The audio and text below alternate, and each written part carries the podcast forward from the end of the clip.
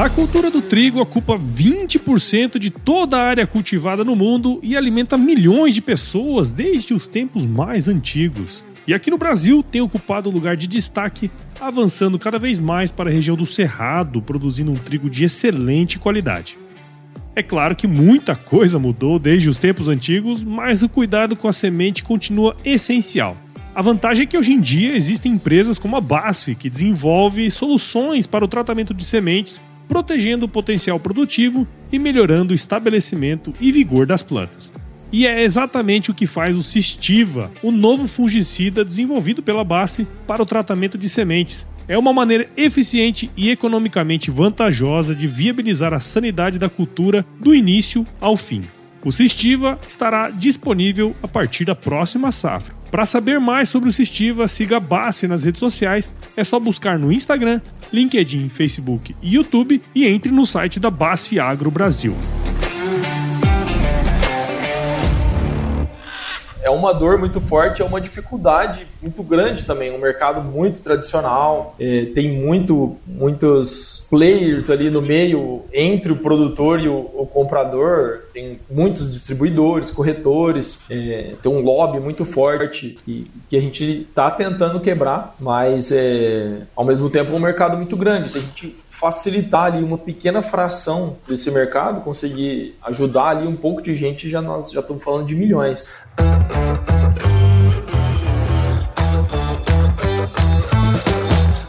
E aí, pessoa, tudo beleza? Estamos começando mais um episódio aqui do Agro Resenha e nessa semana tô aqui com o Rafael Martins, que é uma indicação aí do meu querido amigo Pedro Maia, do canal Estrada de Chão, do podcast Agro 2, é uma turma bem bacana também. O Rafael Martins é produtor rural, consultor na área de hortifruti, além de fazer um trabalho super massa e super legal no digital. O Rafael é engenheiro agrônomo pelo FV e possui MBA em agronegócio pela FGV também aí. Rafael, muito obrigado por participar aqui com a gente, cara, e seja super bem-vindo ao Agro Resenha Podcast. Valeu, Paulo, um prazer estar aqui é, contando um pouco aqui da nossa história e dos nossos perrengues. é, perrengue é o que não falta, né, velho? Vixe, nem fala. Bom demais, cara. E para você que tá ouvindo, já sabe, aqui no Agro Resenha Porteira não tem tramela para quem busca se informar sobre assuntos ligados ao agronegócio. Então não sai daí, porque esse bate-papo aqui tá muito legal. Firma o golpe que nós já já estamos de volta.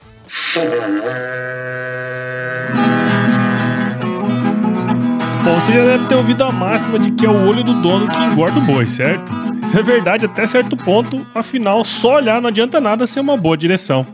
Com base em valores como honestidade, qualidade, inovação nos produtos e excelência no atendimento, a Nutripura, que há quase 20 anos atua no segmento pecuário, te dá essa direção, oferecendo os melhores produtos e serviços aos pecuaristas, garantindo resultados positivos não só no campo, mas principalmente no bolso. E eu digo isso não é da boca para fora não, afinal eu trabalhei lá, cara. Eu vi com meus próprios olhos a competência técnica e o cuidado com o negócio do cliente. Saiba mais sobre a Nutripura em www.nutripura.com.br e fique ligado nos artigos que saem no blog Canivete, que na minha opinião é o melhor conteúdo sobre pecuária de corte que você vai encontrar na internet. Siga também a Nutripura nas redes sociais, é só chegar lá no Instagram, Facebook, Twitter e YouTube e fique atualizado sobre o que há de mais avançado na pecuária. Nutripura, o produto certo na hora certa.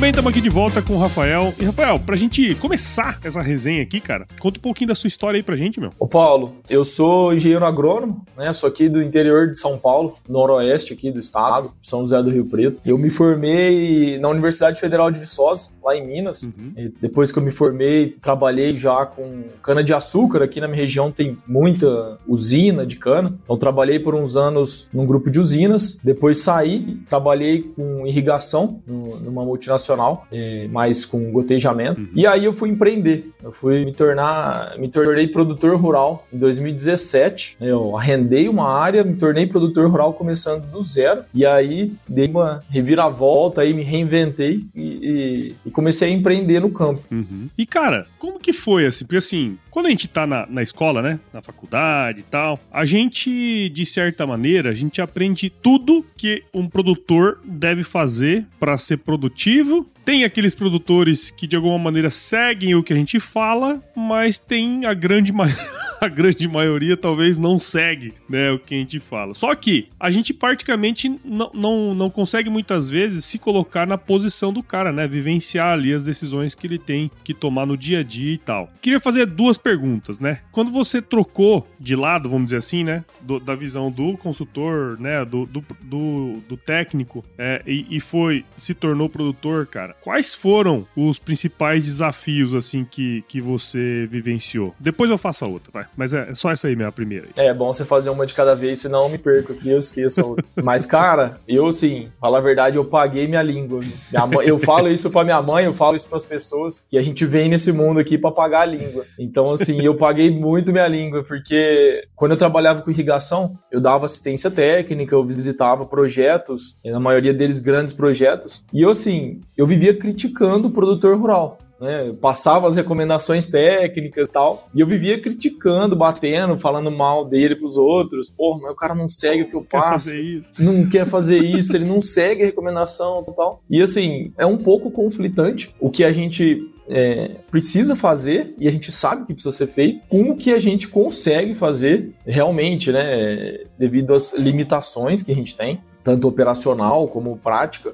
Então foi um choque de realidade e eu comecei a não conseguir fazer o que deveria ser feito. Né? Então tem muito disso, né? E hoje eu tenho uma visão muito mais ampla. É, cara, porque assim, é, é, às vezes é difícil a gente vestir o chapéu do outro, né, cara? Eu, eu quis fazer essa pergunta para você, porque isso é comum, sabe? A gente, como técnico, a gente fala assim, porra, cara, isso aqui é o caminho certo a ser seguido, mas nem sempre tem dinheiro, nem sempre tem gente, nem sempre tem os recursos necessários para fazer, né, cara? Então esse é um, é um ponto super importante, em especial, para dar aquela, aquela visão do técnico técnico que muitas vezes a gente não tem, né? Que é se colocar no lugar do produtor ali, né, cara? Exatamente, exatamente. E viu, você tava ali no, no universo corporativo, né? Tava, querendo ou não, pô, você se formou numa boa escola, né? Na Federal de Viçosa, uma boa escola. Então, eu não sei você, mas eu tinha muito disso. Tipo assim, eu fui, eu quando eu me formei, eu acreditava muito que eu ia me formar, ia trabalhar numa empresa e, né, ia, ia ascender profissionalmente e tudo mais. E aí você decidiu sair, né, cara, pra, pra empreender empreender e tal. De onde surgiu essa ideia? O que, que te fez tomar essa decisão para seguir esse caminho assim de empreender, cara? Porque não é comum, né? Na nossa área não necessariamente é comum, né, cara? Não, não é nada comum. Eu, assim, é, eu me formei também, assim como você, eu sempre tinha na minha cabeça é, me preparar para trabalhar numa empresa, é, possivelmente numa multinacional, então sempre estudei inglês para isso. É, e assim, a gente sai formado com esse pensamento. Eu não sei se é culpa nossa, ou da formação, ou da faculdade, é, ou a gente tem esse efeito manada, né? Um seguindo o outro. É, mas, assim, o que despertou meu interesse inicialmente em, em, empreender foi o estágio que eu fiz. Morei um tempo nos Estados Unidos. Durante a graduação, eu tive a oportunidade de fazer três intercâmbios é, para os Estados Unidos. E o, dois, os primeiros só fui trabalhar. E o, o último, eu fui fazer um estágio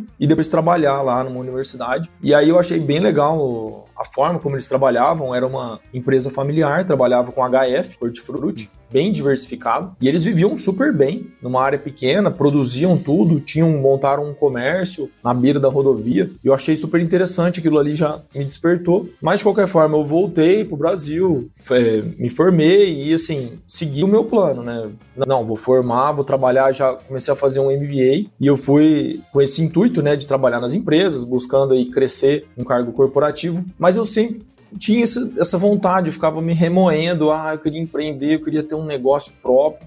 Aí estava meio insatisfeito no meu primeiro emprego, fui buscar outras oportunidades, entrei num segundo emprego, achei legal, tinha mais liberdade, mas ao mesmo tempo ficava aquela vontade, ah, eu queria empreender, eu queria fazer um negócio e tal. Aí comecei a pesquisar coisas aleatórias. Então, pesquisei investir numa franquia, eu comecei a juntar uma grana também, né? Uhum. Então, quase que eu investi numa franquia da Cacau Show, Nossa.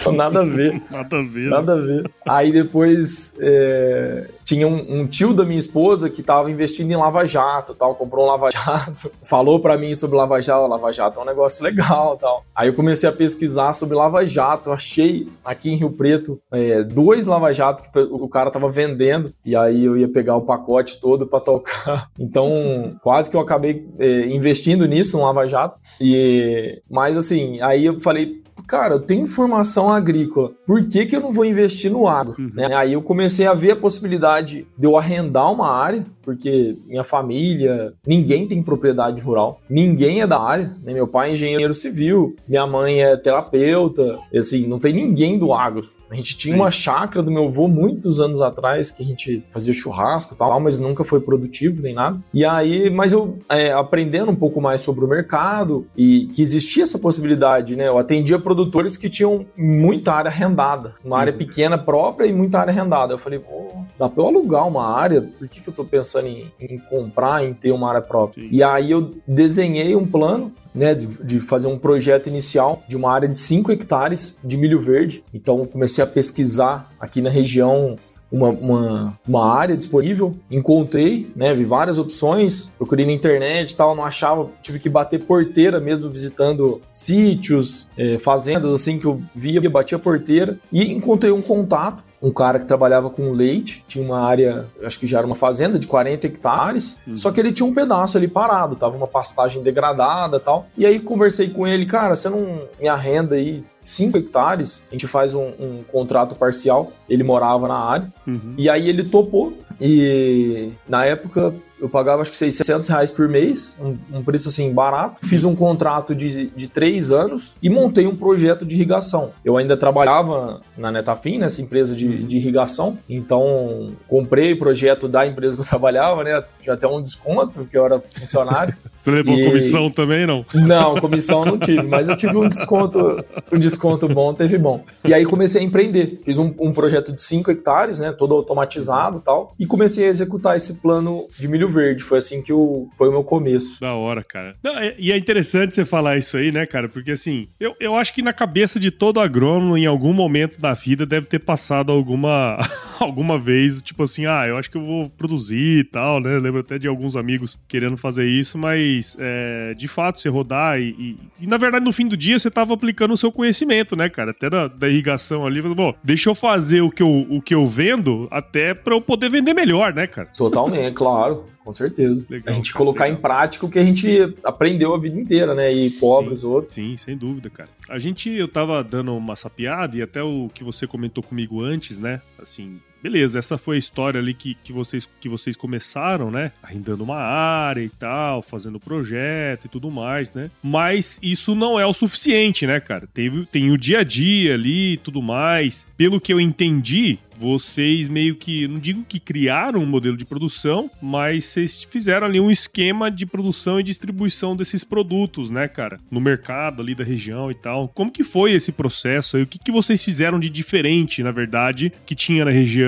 ali? Desde o início, é, começou eu e minha esposa, né? Uhum. É, a gente queria criar vender um produto diferente. Então, qualidade superior, talvez uma embalagem diferenciada. Então, a gente buscou desde o começo trabalhar com produto selecionado e ter sempre um produto bom. Então, no começo a gente fez esse plano do milho verde e a gente criou uma embalagem assim, estudamos, pagamos uma empresa para fazer um branding. A gente criou essa marca, chama Fazenda Viçosa. A gente está até registrando ela esse ano. E criamos, ficou super legal, bonito, assim. Fizemos uma embalagem de milho verde e a gente estava extremamente confiante. Falando, nossa, essa embalagem vai estourar. E era um, um saquinho diferente, porque o pessoal pelo menos aqui na região, mas pelo que eu vejo aí no, no Brasil, tem o padrão de vender o milho verde na bandejinha de isopor, Sim. né? Coloca ali cinco espigas, passa um plástico filme, né? E cola uma etiqueta. A gente falou, não, vamos fazer diferente. Aí a nossa era um, uma embalagem estampada já, fazenda viçosa, é bem bonito. Só que a forma como a gente criou era muito disruptiva e a gente colocava três espigas, uma espiga top, padrão, grandona, uhum. só que o mercado não aceitou muito bem, porque a gente vendia três espigas, mesmo que que mais barato que o cara que vendia cinco espigas, não, não colou. Não deu... Por algum motivo, os caras não compravam porque tinha três ao invés de cinco. Sim, eu acho que sim.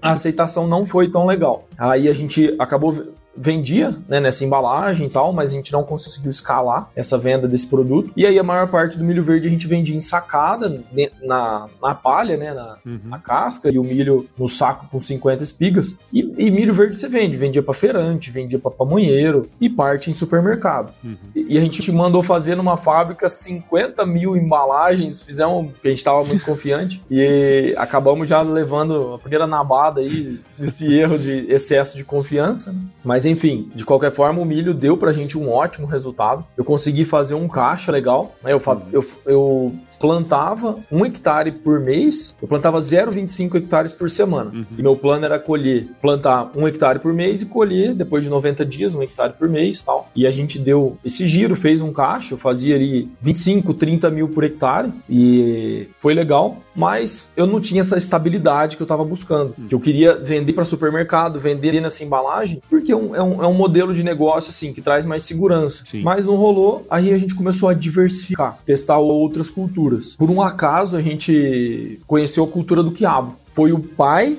do projetista que ajudou a gente a montar ali o projeto de irrigação nosso e tal. Uhum. Ele foi lá, ajudou a gente a implantar o sistema de irrigação e ele comentou sobre o quiabo, que é uma cultura legal, que ele conseguia ganhar um dinheiro interessante aí com a cultura. Aí nós falamos, ah, ah, legal. Fomos lá, ele mora em Itapajipe, ali no sul de Minas. Visitamos a propriedade dele, conhecemos sobre a cultura. E aí fizemos um teste. Né? Plantamos uma área de 2 mil metros quadrados de, de quiabo né, rotacionando ali com milho. Uhum. E assim, foi super bem. Eu e minha esposa, a gente plantou semente por semente, abaixando 4 mil plantas. Manual, totalmente manual. Na época Sim. eu tinha um funcionário só, tinha pouca gente. A gente fazia, eu fazia quase todas as operações, fertigação, as pulverizações no costal tal. Eu fazia tudo sozinho. E aí, a gente gostou muito do, do quiabo. Tanto, tanto em, em produtividade como frequência de colheita. É uma uhum. cultura assim que tem uma entrada de caixa ali sempre. Depois que ele entra em produção, você colhe três vezes por semana. Então você está vendendo, sempre vendendo, sempre entrando caixa ali. A gente falou, nossa, olha só que cultura legal. É uma cultura relativamente rústica, uhum. não é tão difícil de produzir, mas assim, eu achava isso. E sempre é mais simples quando a gente vê de fora, né? Sempre, é, exatamente. Parece sempre simples, mas na hora do vamos ver, você tromba nos, nos desafios. E aí a gente se adaptou muito a essa cultura. E ela se tornou, ao longo dos anos, a gente foi se especializando né, na, na produção de quiabo. E ela se tornou o nosso carro-chefe. Né? Depois de seis meses ali, já era a nossa principal cultura. A gente já estava vendendo bem. E eu, ah, eu não falei importante, né? Do quiabo a gente também desenvolveu uma embalagem um modelo de, de venda totalmente disruptivo, só que uhum. esse deu super certo. Ah, é? A gente pesquisou, a minha esposa que, que criou né, essa, esse modelo de embalagem, pesquisando na internet, pesquisando algumas referências fora do Brasil, a gente viu uma embalagem, um saquinho de polipropileno, um saquinho transparente, uhum. todo furadinho, microperfurado, uhum. e aí a gente criou um modelo. A gente vende esse quiabo embalado, com uma etiqueta redondinha e um sisal amarradinho, assim, tem ah, um padrão bem, bem diferente, que agora já é Sim. copiado aí por muita gente. Normal, né? Tudo que dá é, certo normal. tem que. Nada, nada no mundo se cria, tudo se copia. Exato. Exatamente. Que legal, cara. Essa história é bem interessante, né? Porque assim, tem alguns insights que a gente tira daí, né? Nem tudo que a gente acha que é massa, todo mundo acha massa. Quer dizer, vocês criaram lá uma puta de uma embalagem massa pra caramba de, de, de milho verde, mas não necessariamente isso vai vender, né, cara? Então a importância de você conhecer o seu consumidor né, cara? Quando você tá produzindo ou fazendo qualquer produto, né, cara? Nós estamos falando aqui de, de milho verde, mas poderia ser qualquer coisa, né, cara? E o segundo é enxergar as oportunidades, né? O cara fala assim, ó, oh, tem o quiabo. Quiabo, né? Se fosse um cara assim, uma pessoa assim, que fosse, ah, quiabo, nada a ver, né? Quem que come quiabo, né? Eu não gosto de quiabo, né, velho? tem muita gente que faz assim, né, cara? E, e é interessante certeza. essa visão de você estar tá aberto às oportunidades também, né? Com certeza, tem que estar tá sempre. Quem, quem tá empreendendo, né? Quem tem esse espírito empreendedor, tem que estar tá sempre ligado ali nas oportunidades, né? E é isso aí. testar. Legal.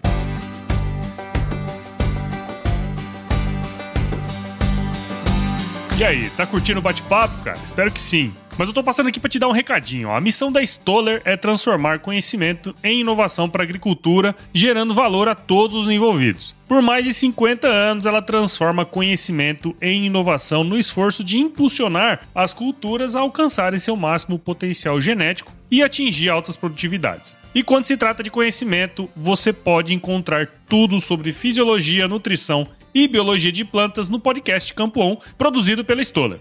Lá, um time de especialistas aborda assuntos relacionados às principais culturas agrícolas e, como você já sabe, você pode escutar quando, onde e como quiser. Aprimora o seu conhecimento no site da Stoller, o www.stoller.com.br. Lá você vai encontrar vários artigos técnicos e o link para assinar o podcast Campo On no Spotify. Lembre-se de seguir a Stoller no LinkedIn, Instagram, Facebook e YouTube. É só procurar por Stoller Brasil. Isso é inovação, isso é Stoller.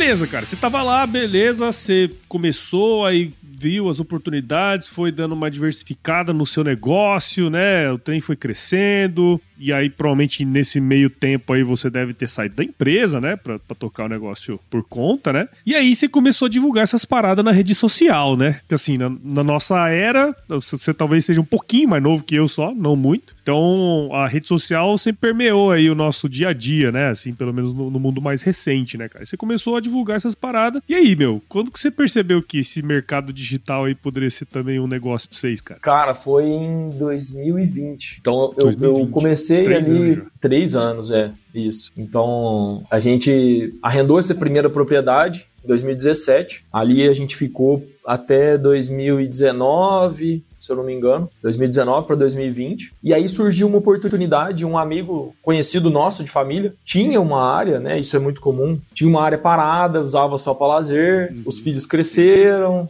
não estava usando mais ali o sítio, já era um sítio maior, de 18 hectares. Uhum. E aí ele propôs pra gente, Rafael, eu vi lá que você tá, fez uma empresa tal, tá mexendo com, com hortifruti, eu tenho um sítio lá parado, você não quer arrendar não? Aí ele ofereceu pra gente, a gente migrou pra uma área maior, e aí em 2020 eu assim, totalmente de forma aleatória, comecei a compartilhar minha rotina no, Instagram, nas redes sociais, né? Fazendo stories, falando, ah, hoje vamos plantar um quiabo aqui e tal. Mostrando irrigação, mostrando. E trocando ideia com o pessoal. Começou a aparecer seguidores, muito amigo meu perguntando, cara, eu queria fazer isso aí também que você tá fazendo tal. É, achei bacana. Aí começou a perguntar tal. Aí eu comecei a ensinar outras pessoas, dando dica, ajudando tal. E foi aumentando minha base. Aí eu fui conhecendo sobre o marketing digital, como que funcionava, a escalabilidade do negócio, que eu consegui ajudar aí muitas pessoas no Brasil todo.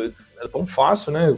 Pô. E aí comecei a ver essa oportunidade de estudar sobre o negócio, estudar sobre como criar um curso online para mais pessoas, né? E também, claro, ter uma nova fonte de renda. E foi assim que eu comecei, totalmente aleatório, e fui aprendendo como criar um curso, como divulgar isso, como ajudar outras pessoas e fui escalando esse negócio. Foi a partir de 2020 ali, final de 2020. Sim. É, cara, e é interessante porque foi uma época também muito muito propícia, né? Porque com a pandemia, eu lembro, cara, muita gente começou a fazer coisas em casa, né? Tipo assim, plantar um, um, uma hortinha no fundo de casa. Então teve um apelo um pouco é, nesse, nesse sentido, mas no fim do dia tem muita gente que tem um sitinho, né? E quer fazer o negócio produzir, né, cara? Então, no fim do dia, se unir útil ao agradável, porque às vezes tem gente que não tem acesso, né, cara, a, ao conhecimento e tudo mais, e você tava ali divulgando, né? O momento certo na hora certa, né, cara? Com certeza. Legal. Você entrou nesse universo digital aí, né? Imagino que isso hoje deva ser uma, uma boa,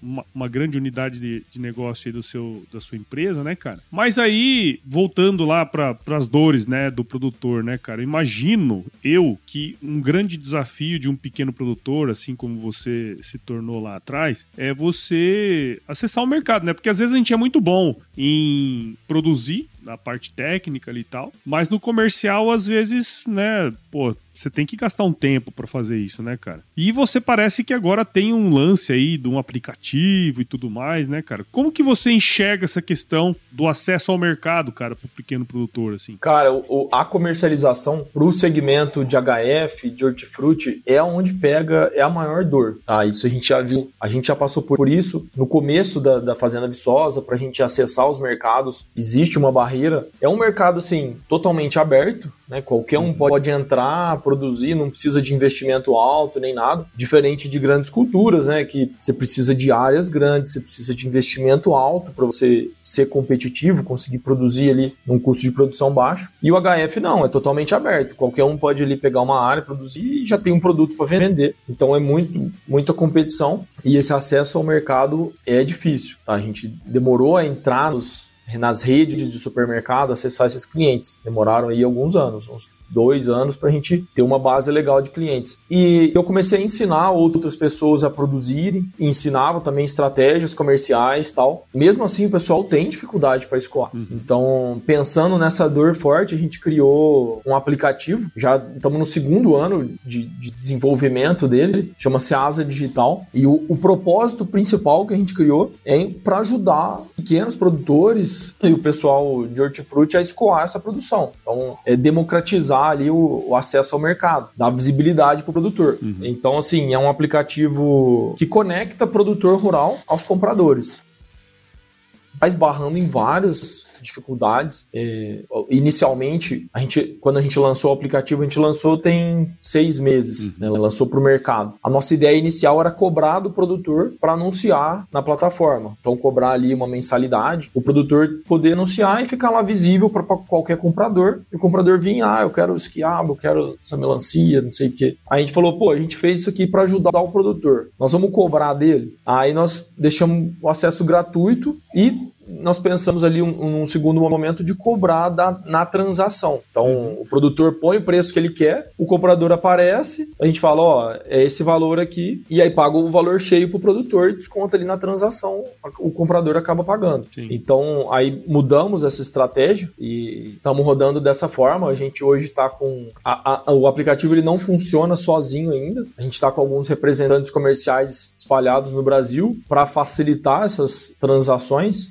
Né? Nós estamos trazendo agora as redes de supermercado grande, conectando primeiro, porque eles têm um volume e uma demanda maior, uhum. e essas operações sendo facilitadas ali por, por representantes comerciais. É, mas sim, é, é, é, uma dor muito forte, é uma dificuldade muito grande também. Um mercado muito tradicional, é, tem muito, muitos players ali no meio entre o produtor e o, o comprador, tem muitos distribuidores, corretores, é, tem um lobby muito forte e que a gente está tentando quebrar mas é, ao mesmo tempo é um mercado muito grande. Se a gente facilitar ali uma pequena fração desse mercado, conseguir ajudar ali um pouco de gente, já nós já estamos falando de milhões. Sim, sim. Cara, é engraçado você falar isso aí. Em 2016 para 2017, eu participei do primeiro Startup Weekend que teve aqui em Mato Grosso, sabe? E a minha ideia ali no entre, em, no, entre a sexta-feira e o domingo, né? Que é a apresentação do pitch e tal. Foi justamente algo muito parecido com isso aí, cara. Era um produto para Porque assim, toda cidade tem uma feira, né? Toda cidade tem uma feira livre, né? Às vezes quem é o dono da, da banca é o produtor, às vezes não, né? Às vezes é um intermediário. Mas a nossa, nossa ideia era fazer com. Porque assim, o feirante, ele é um cara que espera o cliente vir ali, né? Ele fica ali o dia inteiro esperando o cliente vir. Sei, cara, e se a gente fizesse um app que a gente, a gente, o nosso cliente fosse fosse a feira, né? E cada banca, tipo assim, dentro da, da feira, tivesse cada banca que tem na feira, sabe? Legal. E aí o cara vem de fora e compra na feira, na feira que ele já compra, tá ligado? No, na banca que ele já compra, só que Sim. ao invés dele ter que ir à feira, ele compra via internet e tem todo um processo de entrega que sai da feira pro consumidor, sabe? Era uma ideia muito boa, cara. Era uma ideia muito boa. É que assim, a gente não foi pra frente, né? Mas se você pegar que tem um monte de feiras livres, ah, fica a dica, hein, cara? A ideia é minha. Chama Minha Feira Livre, inclusive, chama, chamava o aplicativo. Mas vocês chegaram a lançar. Não, não lançamos. Acabou o Startup Weekend e aí o negócio se desfez, né? Mas ah, se você é. vê, se você parar pra analisar, faz sentido, né? Dentro da feira ali, total, tipo assim, a feira tal, sentido. tem todas as bancas que já existem na feira, né? Alguém que você já conhece. Eu lembro até que a gente fez uma pegada assim, ó. Essa feira é a feira da dona Dirce. Aí coloca a, a foto da Dirce lá, a Dirce que você vê toda vez que você vai na feira, tá ligado? é um negócio interessante, cara. Não é um negócio ruim, não. Faz total sentido. Aqui em, em São José do Rio Preto tem feira todos os dias e mais de uma feira por dia ainda. Pois é. Porra, isso é um negócio top, é interessante, sim. É, e, e é bem parecido aí. com Quero equity ideia. depois, quero equity. Ah, sim. Mas legal, cara. Ô, Rafael, muito obrigado aí, meu, por você ter dedicado um tempo aí da sua vida para conversar com a gente aqui no, no Agro Resenha, cara. Tenho certeza que quem tá do outro lado aí, né, a turma tá escutando enquanto tá dirigindo, né, fazendo a sua corridinha matinal aí. Tenho certeza que a turma curtiu demais e fica aí, né, a dica, né, cara. Às vezes você tem um negócio na mão aí, alguma coisa que tá passando na frente aí e você não enxergou ainda, né, cara. Tem muitas oportunidades, né, cara, dentro desse dentro da sua jornada aqui. Assim, você é um cara novo, né? Você tem o quê? 30 e poucos anos, sei lá. Isso, 35. Eu tô meio então, acabado, mas eu tenho 35. Não, nós, nós dois andamos muito em estrada de terra, né, cara? Uhum.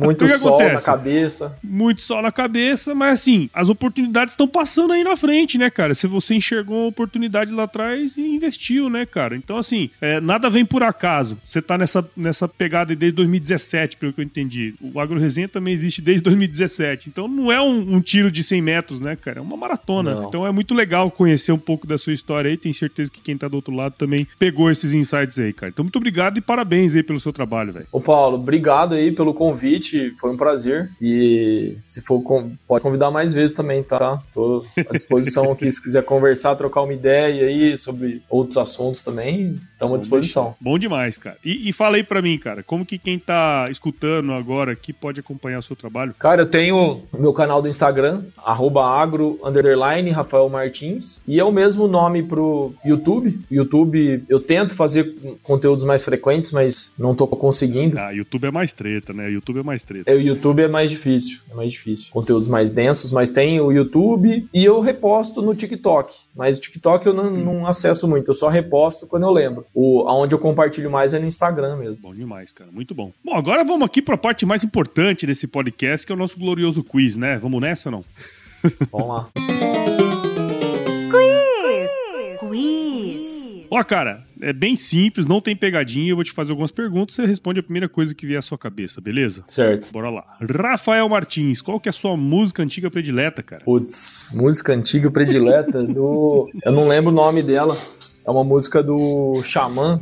Ah, porra, você eu já fui Xamã, tá? cara? Você... Já fui Eu já tive banda de metal, porra. É mesmo? Olha só que massa. Ah, conheço Xamã, pô. Tá louco. Da hora. Então você já foi do, do, do, rock aí, então, cara? Já fui, já fui de andar de preto quando eu era mais novo. Porra, tamo junto aí, ó. De andar só de preto, aquelas bermudão. Camiseta de banda, camiseta de banda. Já, já. pois é, quem diria, hein? Ah, agora de botina e tal. É, então. Mas são, são fases, né? A gente são vai fases, transformando. É uma metamorfose ambulante, né? E, cara, qual foi o lugar mais legal que você já visitou? O lugar mais legal, cara, foi uma viagem que eu fiz com a minha esposa, que é uma das sete maravilhas do mundo. Lá na Croácia, um parque, nossa, espetacular a vista. Olha Muito aí. lugar. Agora, acho que chama Plitvice, é um nome bem difícil, assim. mas é uma das sete, uma, uma das sete maravilhas do mundo. Muito, muito doido. Show de bola, show de bola. E cara, conta pra gente aí, qual que é a sua especialidade na cozinha, hein? Um frango com quiabo? Tá? Ah, eu, eu, aprendi a fazer lá em Minas, tá? Eu gosto, faço direto. Mas eu acho que a minha especialidade é o estrogonofe. Ó, tá bom, tá bom. Você tá melhor, tá bem aí, hein, cara? Tem uma turma que vem aqui. Que... E meu filho gosta bastante também. Tá aí, tá então... bom, tá bom. Se o filho gosta, tá bom. e, cara, indica aí um livro pra gente que de alguma maneira você leu e te abriu a mente e tal, cara. Traz aí pra nós.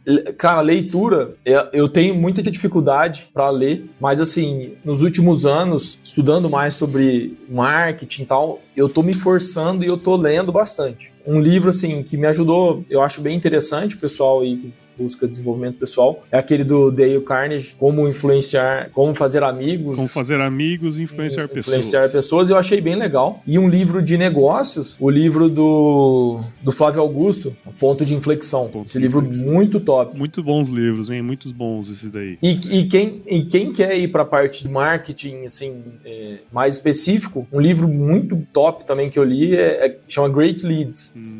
Ele é em inglês, não, não tem livro, versão dele traduzido, mas eu achei bem, bem legal, assim, bem atual até. Falar a verdade. Show, da hora. Muito bom, cara. Fica aí a dica aí. Três livros aí que você mandou. Bom demais. E, cara, conta pra nós aí, se você se encontrasse com o seu eu de 17 anos hoje, qual seria o melhor conselho que você se daria? Essa é filosófica, hein, meu? Filosófica, hein? Mas é, eu acho que, assim, sair da zona de conforto mais cedo, tá? Eu, eu sempre fui um cara tímido e sempre buscava a zona de conforto, né? Não falar em público, quando tinha, sabe, tinha aquele grupinho das turmas, um tinha que apresentar, eu nunca me apresentava. É, oportunidade de se expor. Eu sempre fugia dessas oportunidades. Então, eu acho que assim, eu faria o oposto, né? Sempre que tivesse oportunidade, se expor, sair da zona de conforto, eu acho que isso é, a gente evolui muito mais rápido. Legal, cara. Muito bom, essa, essa dica é muito boa, muito boa, legal. E para você aí que tá ouvindo até agora essa minha resenha com o Rafael aqui, tenho certeza que você curtiu demais esse bate-papo aí, tirou vários insights dessa nossa conversa. Então considere compartilhar esse episódio com alguém que vai se beneficiar desse conteúdo.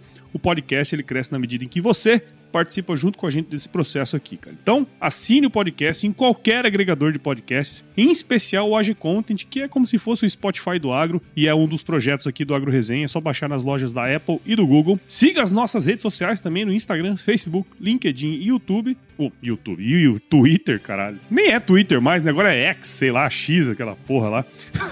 Entre no nosso grupo do WhatsApp, no nosso canal do Telegram, o link tá lá no nosso site, o www.agroresenha.com.br e escreva escreva para contato@agroresenha.com.br se você quiser mandar aí sugestões de entrevistados, mandar um oi pra gente. Enfim, a gente adora receber ois. E também faça, a gente faz parte da rede Agrocast, a maior, mais bonita e fofa rede de podcasts do agro do Brasil. Então, se você quiser ouvir outros podcasts do agro, é só colar em redeagrocast.com.br. Rafael, eu sempre finalizo as minhas as minhas entrevistas aqui com o pessoal que eu curto pra caramba, falando uma frase de muita sabedoria, cara, que acho que tem muito a ver com o seu negócio, inclusive que é o seguinte: se chover, não precisa molhar a horta, não, tá bom?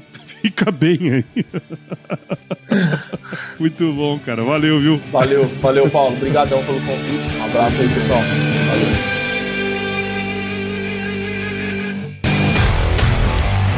E aí, você gostou desse podcast?